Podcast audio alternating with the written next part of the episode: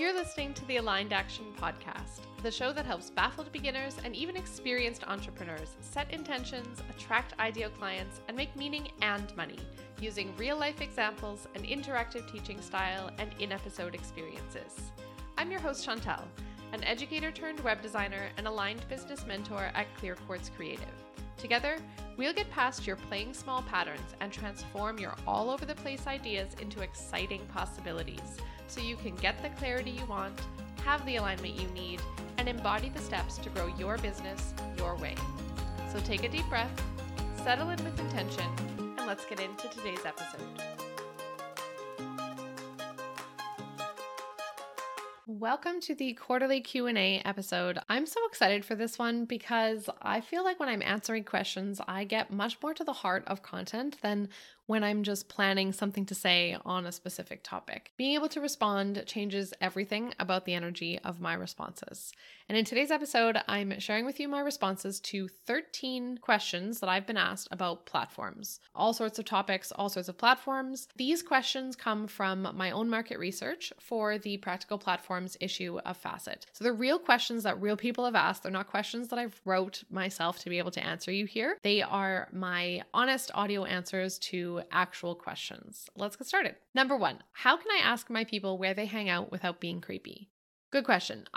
Make it one of a few questions rather than just asking this one completely out of the blue. I'd recommend giving it a little bit of context. Why don't you put it with a small series of questions? Maybe 3 questions or 4 questions would be a good number. You can ask a few other market research questions at this time and just slip a question in there about platforms. Also, I'm not sure I agree with the question asker that this question is inherently awkward. I mean, maybe if you ask it in a creepy voice, but you wouldn't do that.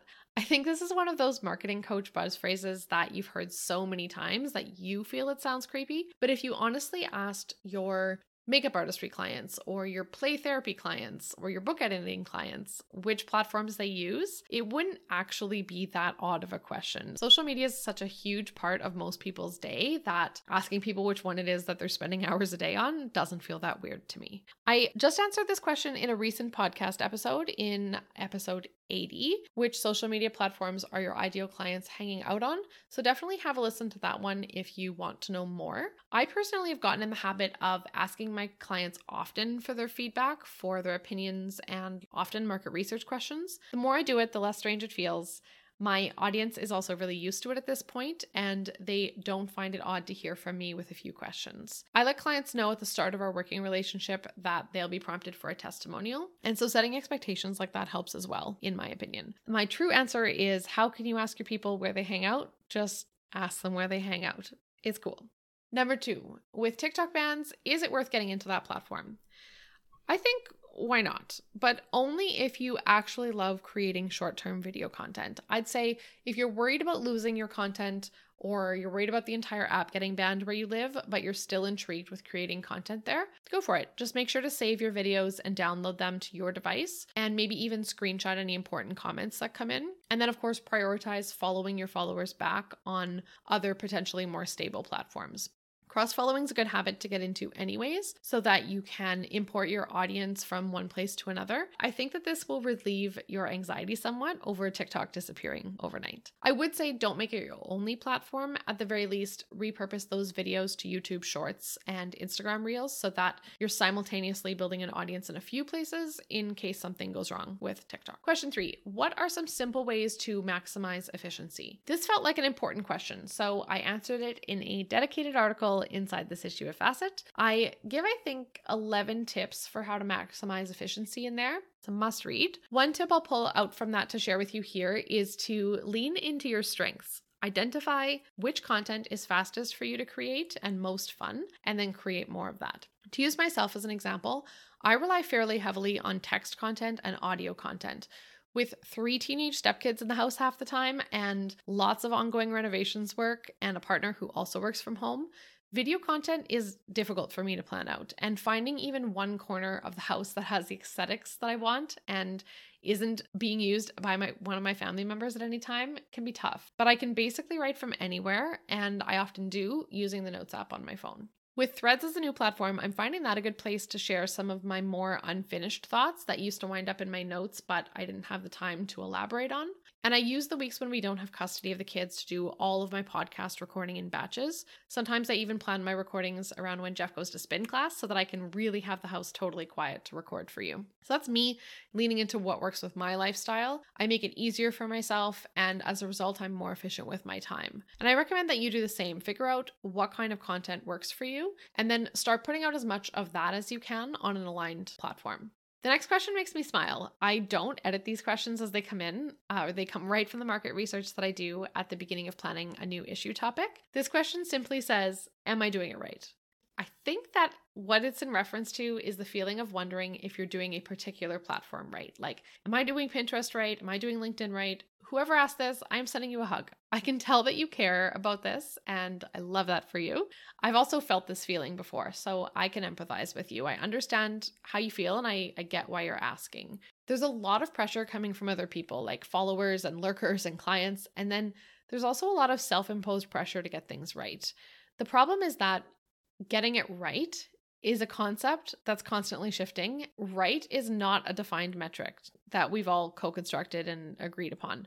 It's more of a flexible concept, and we're more likely to see ourselves on the outside of that than we are to see ourselves on the inside. Doing it right's an illusion, one that your brain is possibly creating or buying into to keep yourself safe. I think if you're doing it and you're trying and you're doing your best, you're doing it right.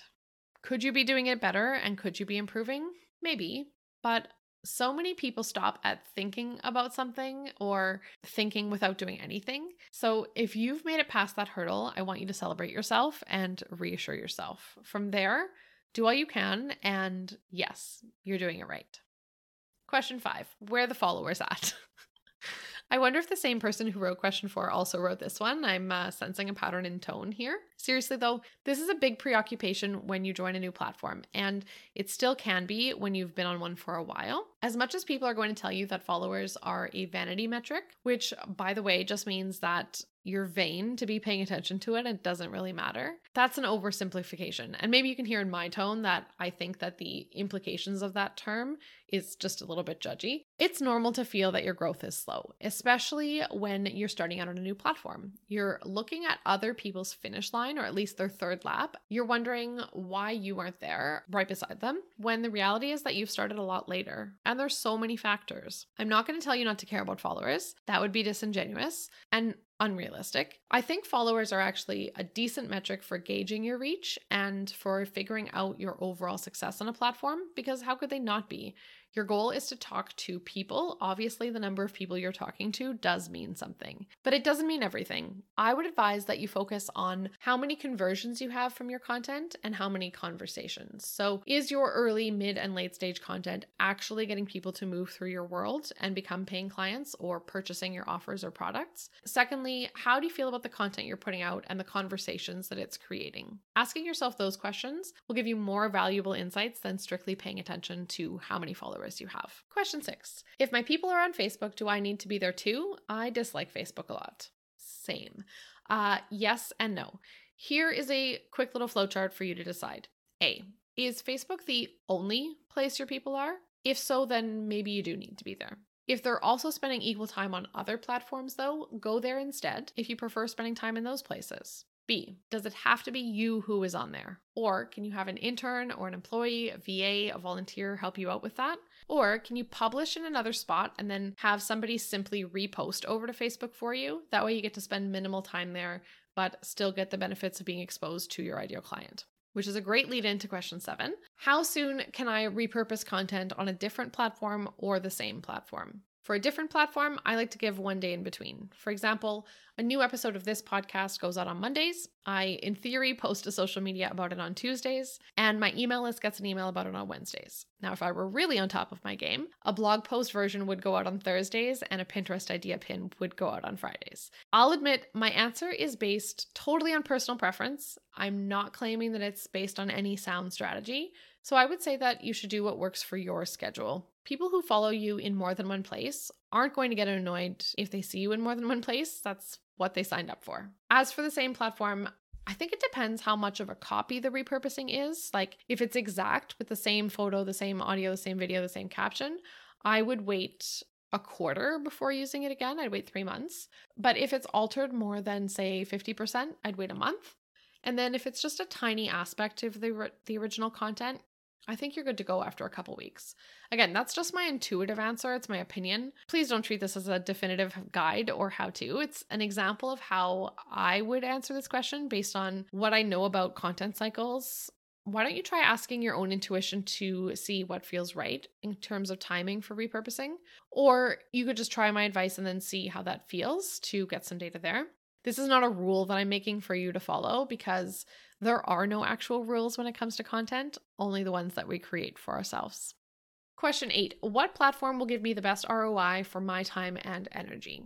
Read Facet and you will find your very own answer to this question because it's different for everyone. I believe that the very best ROI for your time and energy is the platform which has the highest number of your ideal clients, matched with the platform in which you have the most natural affinity. Hopefully you can find a match between those two.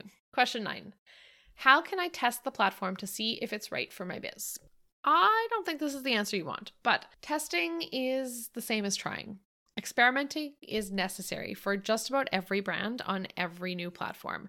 Think of how everyone jumped on the Clubhouse bandwagon and tried that out and how quickly it evolved over the first few months. Same thing with Threads. At the beginning, everything is new and you need to test before you know. If you were my client and you asked me this question on an action call, I would say that truly testing a platform would mean 3 months of consistent content that experiments with most of the features on a single platform, trying each one at least a few times. Then after that 3 months, look back at each type of content and see, okay, what got the most engagement? Which type got the most reach, the most new follows? Which, most importantly, got the most new clients and sales? Which call to actions worked the best as well would be good data to collect. This to me would truly be testing. The problem is that often we go into something new with not a whole lot of a game plan, and so we can potentially be half-hearted in our attempts, which protects us in a way, and it gives us an out to say, well, that didn't work out. But if you're serious about testing a platform, I would encourage full-on trying it to see about fit.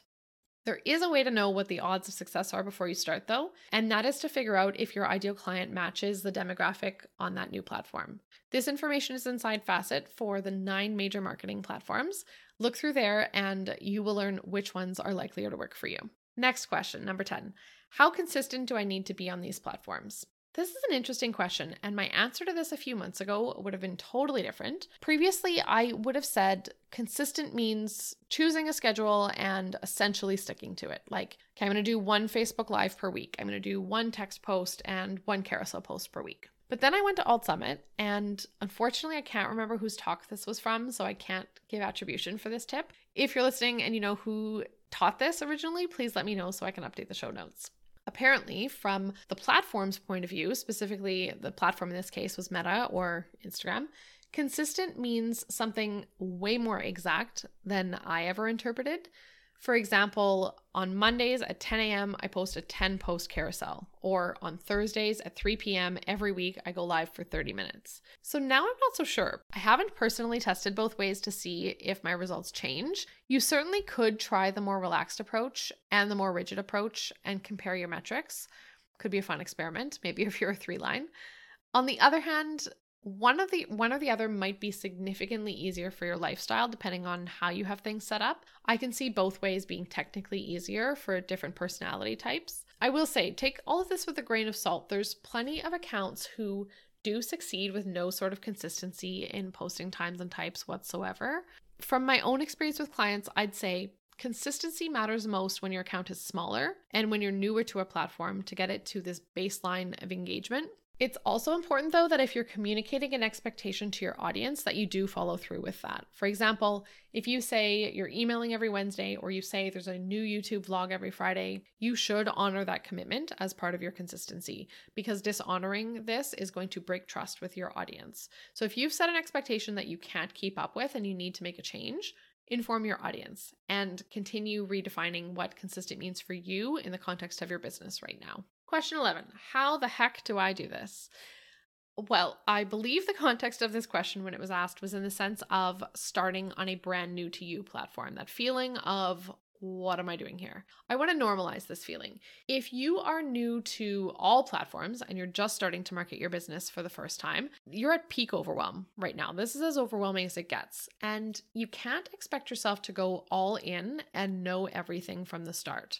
Instead, you want to learn gradually and just implement one new tip at a time. That's going to help you know what's working and what isn't working. You have to be patient. It's not going to happen right away until one day it is all happening and you're going to wonder how it is that you got there. And if you're new to a new platform and you're just starting out for your business on that platform, but you have experience marketing on others, you want to recognize that this one is not necessarily going to be the same. There's a learning curve with each new platform. You may be able to bring some of your learnings over of, you know, what your audience likes, what they don't like, but keep in mind that each platform is different and provides new opportunities. It may wind up being the opposite in this new place. Just something to keep in mind. The following question, number 12, how to go from content to a sale. The conversion bit is hard. Yeah, it totally is. Going from content to a sale is hard until you learn how conversion content works, and even still, because everything is always changing and you have to be constantly iterating and testing what it is that works for you. To be fair, it is only getting harder with the constancy of marketing on almost every platform. It feels like everyone is selling something. There's a lot of consumer fatigue. Consumers, for example, have gotten much more aware of marketing messages and much better at turning a blind eye, especially to call to actions. Back when words like buy now were new, our brains acted on it much quicker than right now, today, when those words have lost a little bit of their luster. I'm not telling you this to discourage you. Rather, I'm telling you this to encourage you to market yourself your way. The less that you follow in everyone else's footsteps, the more unique your message is going to be, and the more you'll be able to stand out with your people. People like to buy from people whose marketing feels refreshing and new in some way, once there's a baseline of trust established, of course. Converting through content is absolutely still possible. People do it every day. It's just that clients have become savvier to marketing speak. To learn the conversion, there's an article inside this issue of Facet where I teach you the 3 stages of conversion content that are able to reach your buyers at all 3 steps of their buying journey. So I give you examples for each early stage, mid stage, and end stage content. That's on page 48 and 49 if you have your issue handy.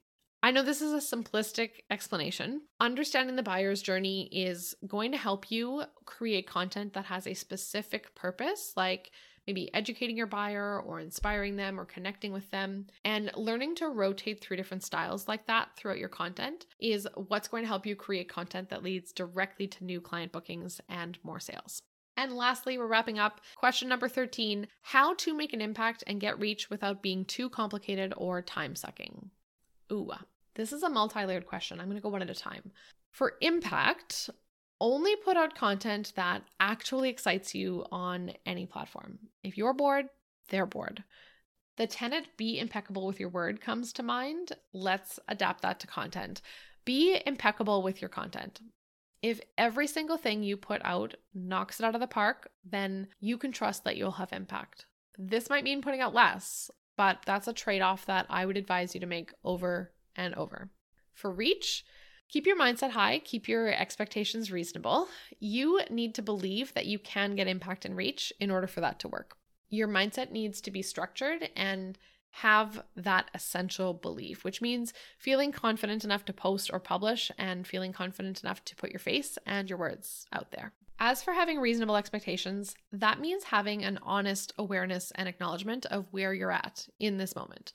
If you're at an average of 20 page views on your blog a month and you're expecting 300 page views next month with similar content and similar posting schedule, that's not realistic. Nothing grows that fast anymore without considerable effort. So what I'm saying is you need to believe you could reach that 300, but not expect it to have it happen overnight. We've all taken in so many marketing messages that claim these huge results in a short amount of time. And to some extent, it's broken our brains. It's led us to have these unrealistic expectations, to think that if that isn't happening for us, that there's something wrong with us, there's something wrong with what we're doing.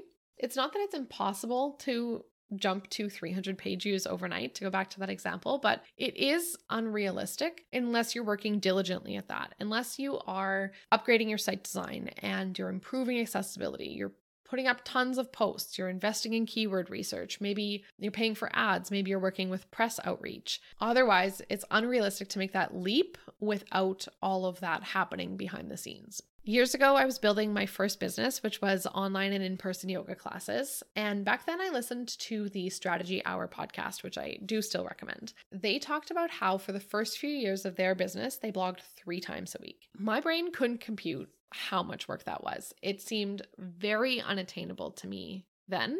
Still now, actually, I avoid blogging still to this day, but it's undeniable that that advice to post frequently and with quality, consistency is going to deliver results faster. So it's a bit of a matter of asking yourself what you want and comparing that with what you're able and willing to do to get there. If you have the energy and the time to put a lot into a platform, you're going to see your results increase faster. It just makes sense, right? Even if you don't have a lot of energy or time, I encourage you to still do the maximum that you're able. That works too. It's just not as quick as maybe you would like, but it's always better than doing nothing and simply thinking about doing something. That's the best advice. This is advice I should take myself. Good thing someone asked this question. As to the complicated or the time-sucking aspect of the question, I think a bit of introspection is needed here because one person's version of complicated is not the same as somebody else's. Knowing what kind of complicated you want to avoid is your first step. What feels complicated to you? Knowing what is too much time is your second step. And then choosing a strategy that fits into both of those guidelines, that's step 3. If this sounds daunting, if you want help with it, I spend a lot of time walking clients through decisions like this every day on action calls and action call subscriptions, and also every month in the group calls for the Facet subscription. I do that on every issue as well. So if you're wanting a guided decision maker that gets you the results that you're wanting, look to a print copy of Facet or my one-on-one action calls for the support that you're wanting. I'm very happy to help you answer these questions for you, help give you a leg up. Also happy to be 100% honest in terms of what you can expect based on the time that you have and the strategy that you're thinking of in terms of what kind of ROI you might get on a specific platform. I wish I had a formula to share for you, but these are usually individual answers, which I am happy to answer one-on-one if this has piqued your interest. There's links in the show notes if you think we're a good fit to work together. Both action calls and the Facet subscription are an affordable way for you to get these decisions off your plate and to help you get the clarity and momentum that you need to move forward. Thanks for listening to this Q&A episode. Hope you enjoyed it as much as I loved answering the questions and recording it for you. Thank you for listening to the Aligned Action Podcast. I hope this episode has helped you take the first step to turn your ideas and insights into income. For one-on-one guidance and done-for-you solutions, visit clearquartzcreative.co to see how we can work together. If you loved this episode, please take a moment to rate and review the show. Each review helps me to help more entrepreneurs like you dig deeper and get crystal clear. Until next week, remember, you're a gem. Every intention you set and every action you take is an expression of being the brilliant business owner you already are.